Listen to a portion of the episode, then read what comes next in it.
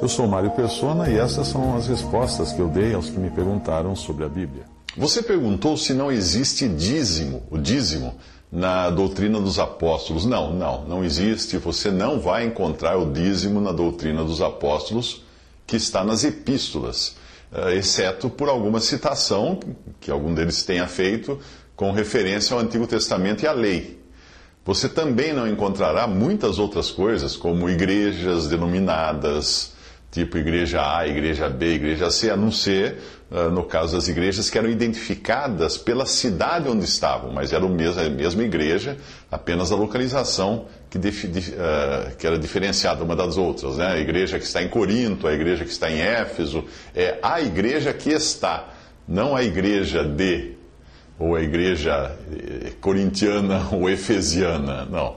Uh, você não vai encontrar também na doutrina dos apóstolos templos templos, edificações, como chamadas de templos, não existem. Existia o templo de Jerusalém, foi destruído no ano 70, mas era o templo dos judeus, do judaísmo, e cristianismo não é judaísmo, não é? Uh, você não vai encontrar pastores dirigindo congregações, pastores ou padres à frente de uma congregação. Você não vai, não vai encontrar na doutrina dos apóstolos mulheres falando nas reuniões da igreja. Você também não vai encontrar altares, música instrumental na adoração, corais, homilhas, aquele papelzinho já com todo o programa do que vai ser falado numa reunião. Você não vai encontrar danças, não vai encontrar ensaios de uma reunião. Não existe também dias santos ali na, na doutrina dos apóstolos. Escolas de, de, teologia, faculdade de teologia também não tem. Clero não tem, um clero distinto de, de leigos não tem. Roupas especiais para clérigos, você não vai encontrar aquele colarinho branco, não existe isso na doutrina dos apóstolos. Cadeiras diferentes para certas pessoas do clero, as cadeiras mais altas, grandes na frente, não, não tem isso também. Títulos honoríficos uh, tipo presidente disso, diretor daquilo, etc., você não vai encontrar na doutrina dos apóstolos. Enfim, na doutrina dos apóstolos, os cristãos não constroem templos, não trazem outro nome que diferencie uns dos outros, além do nome de Cristo. Não se fazem membros de alguma instituição religiosa, porque se eles são cristãos, eles já são membros do corpo de Cristo, não precisa fazer membro de outra coisa. Uh, não assinam carteirinha, não assinam contrato, não tem, não tem carteirinha, não tem um contrato, uh, não fazem nenhum juramento pela denominação, pela organização ou por um líder da organização, não fazem nenhum, nenhuma, nenhum compromisso com algum sistema religioso, nada disso.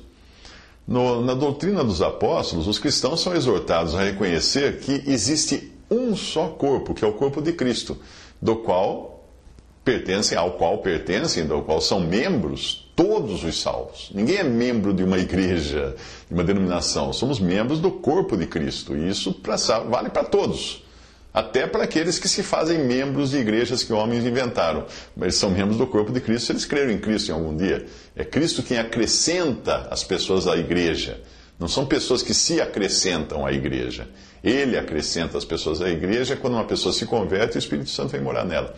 Ah, você, você também vai encontrar pessoas no, na doutrina dos apóstolos que estão dando um testemunho prático de que há um só corpo, quando elas se congregam ao nome do Senhor Jesus para comunhão, aprendizado da doutrina dos apóstolos, para celebrar a ceia do Senhor, a mesa do Senhor e para oração. Então, essas coisas você encontra, sim, na doutrina dos apóstolos. Individualmente, e não como igreja, essas pessoas, esses cristãos ali na doutrina dos apóstolos, nas epístolas, em Atos, eles individualmente saem para pregar o evangelho, mas não são capacitados para isso por alguma escola de teologia e nem enviados por alguma junta de missões ou por alguma liderança, mas eles são enviados pelo Espírito Santo. Eh, eles são enviados pelo Espírito Santo. Deus coloca no coração deles e saem para pregar o Evangelho. Vão, vão onde estão os perdidos. Eh, eles nunca saem na obra do Senhor uh, pedindo dinheiro para os irmãos. Jamais. Você não encontra isso na doutrina dos apóstolos. Não, não vão pedir dinheiro para ninguém para fazer a obra, porque a obra é do Senhor. Quem vai prover é o Senhor. E se o Senhor não estiver, não estiver dando o suficiente para aquela pessoa sair na obra, então não é para ela sair na obra. Porque ela não deve pedir a não ser a Deus, ao Senhor, ao Senhor Jesus, ao Senhor da seara. Ele é o dono da seara. Quem, quem pode sustentar alguém na seara? Ele, não alguma coisa. Não um patrocínio de alguém, não é? Uh, se não for dele, a obra não vai, não vai prover. Né? Uh, e muito menos, um cristão jamais deveria pedir dinheiro a incrédulos para fazer a obra do Senhor. Cristãos também, na, na doutrina dos apóstolos, os cristãos não promovem partidos políticos e nem apoiam candidatos políticos. Você já viu isso? Encontrou isso em algum lugar do Novo Testamento, na, em Atos e nas cartas? Do, do, de jeito nenhum, pelo contrário. Eles caminhavam os cristãos fora de toda, à margem de todo o sistema político. Porque o cristão não tem nada a ver com esse, com esse mundo. O cristão é um cidadão celestial que está momentaneamente vivendo na Terra, que é um planeta que não lhe pertence. O cristão não tem nada a ver com a Terra, porque não é, não é aqui a cidade dele. E nem se ilude, né? nem deve se iludir em transformar este mundo num mundo melhor. Porque o cristão sabe qual é o destino desse mundo. Ele sabe que o príncipe desse mundo é Satanás. Ele sabe que esse mundo está destinado ao fogo. Ele, ele sabe que aqui ele tem que andar para Cristo, uh, claro, amando as pessoas, ajudando as pessoas, intercedendo pelas pessoas, orando por seus irmãos em necessidades, em dificuldades, e orando pelos incrédulos, não para que eles tenham uma vida boa, mas para que se convertam. Não é? Uh, mas antes que você fique animado com a ideia de não existir exigência do dízimo na doutrina dos apóstolos, que foi essa a questão inicial disso que eu estou falando, saiba que a beneficência é sim estimulada na doutrina dos apóstolos. Porém, não no sentido de, se sustentar um, um, pregador rico, um pastor que viaja de avião a jato particular, não. É no sentido de socorrer os mais pobres, os enfermos, prover para aqueles que se dedicam ao trabalho no Evangelho. Aí sim, não aquele que está na obra, realmente, sinceramente na obra do, do Evangelho, não para ficar milionário. No princípio da, da igreja, os primeiros cristãos até chegaram a ter tudo em comum. Mas isso, com o tempo e a ruína que se instalou no testemunho cristão, mostrou-se impraticável.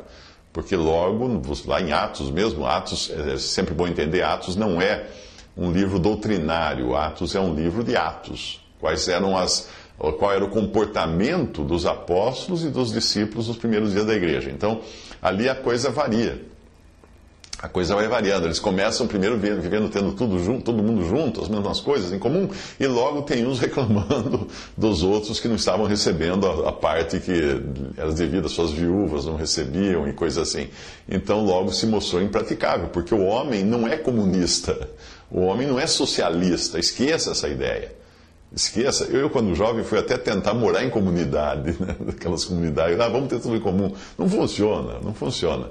E, e, o cristão, obviamente, ele deve entender que tudo que ele tem pertence ao Pai. Ele é um mordomo, então ele vai praticar essa mordomia detectando onde existem as necessidades seja de irmãos passando necessidade, seja de irmãos na obra do Evangelho, na obra do Senhor, onde quer que ele achar, ele vai então usar dessa mordomia.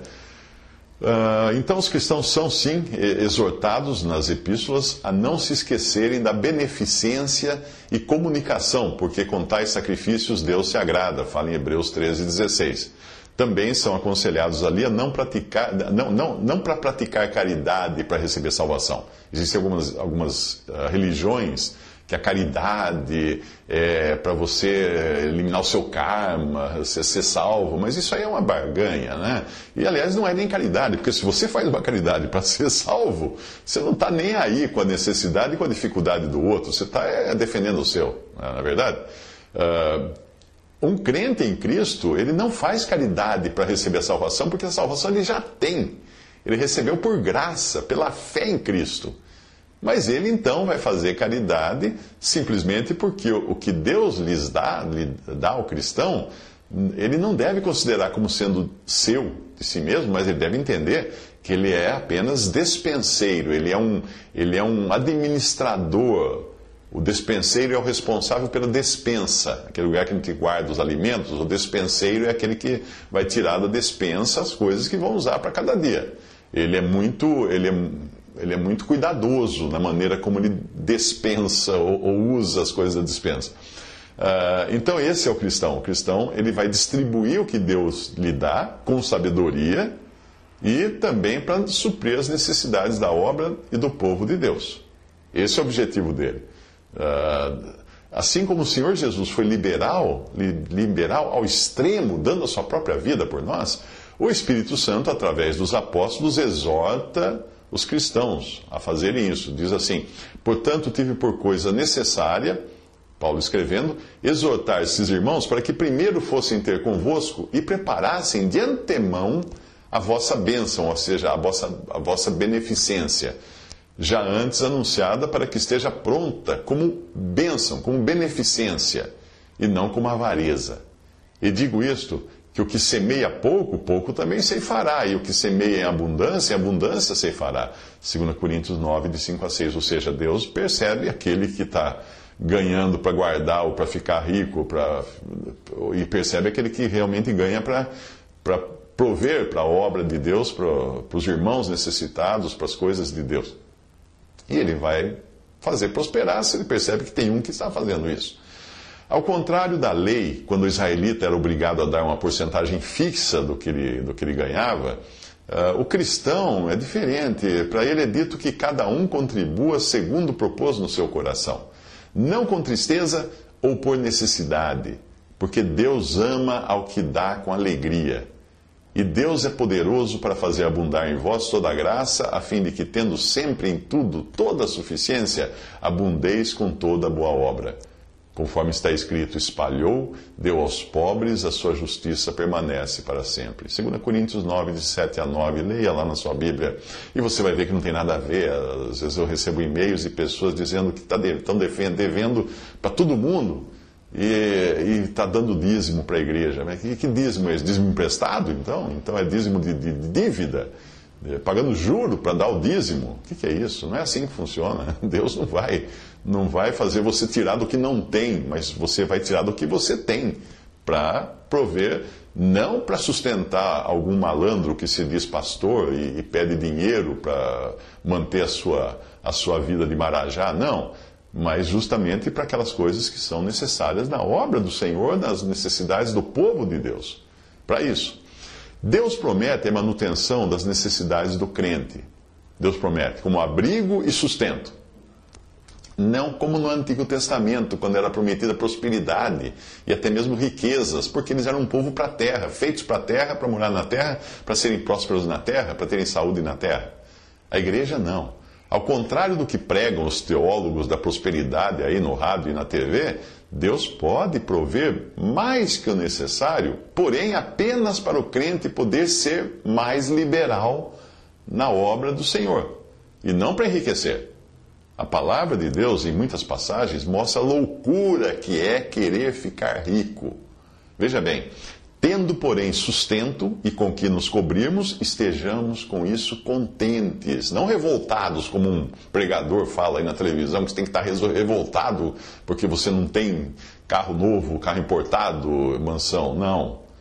Tendo, porém, sustento e com que nos cobrirmos, estejamos com isso contentes.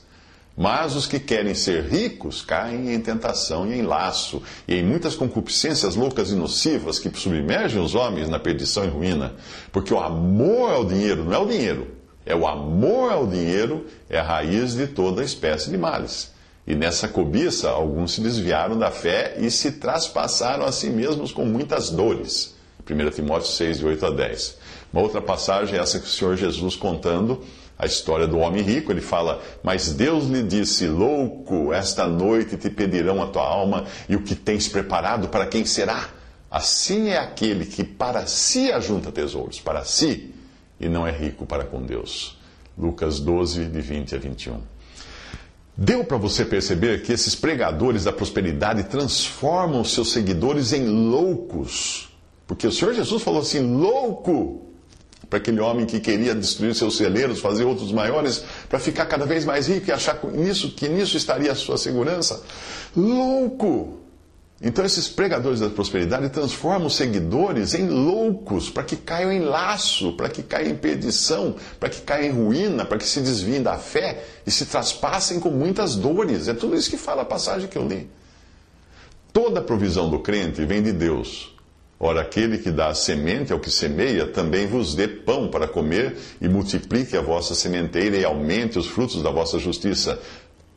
Mas essa provisão que vem de Deus vem com um propósito muito definido. Veja qual: para que em tudo enriqueçais para toda a beneficência. Enriquecer para a beneficência. Enriquecer para ajudar, para prover para os outros e para a obra de Deus para que em tudo enriqueçais para toda a beneficência, a qual faz que por nós se deem graças a Deus.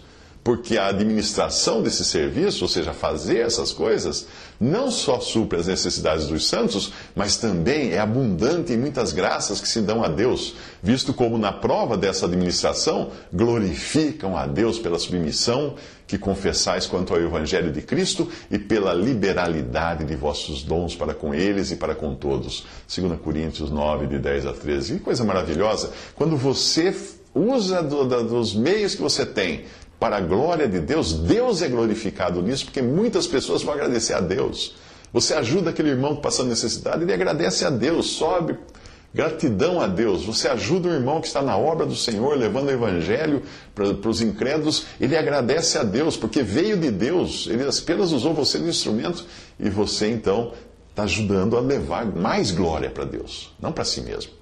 Portanto, Deus provê para sermos provedores Deus provê para sermos provedores daqueles que têm necessidades e também daqueles que trabalham na obra do Evangelho sem pedir nada a ninguém. Fuja desses que vêm pedir dinheiro. Fala assim, irmão, eu estou precisando viajar para a China para levar o Evangelho.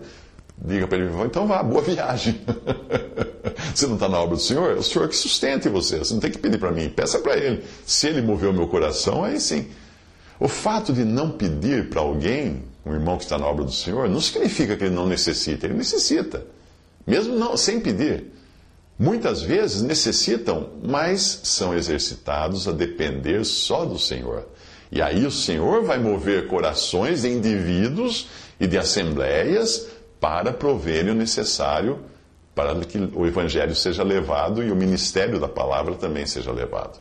Sempre que um cristão ajuda alguém nas suas necessidades, tanto para suprir na sua pobreza, como para que o Evangelho continue sendo pregado, ele está produzindo, graças a Deus, muitas graças que se dão a Deus, como fala a, a passagem também da, da carta.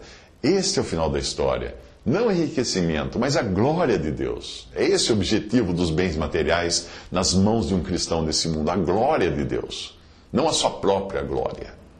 Portanto, se você pensou em congregar, que, que congregar ao nome do Senhor somente fora das denominações, dos sistemas religiosos, religiosos, isento de dízimos, se fosse, for assim vai sair mais barato para você, é melhor você pensar de novo.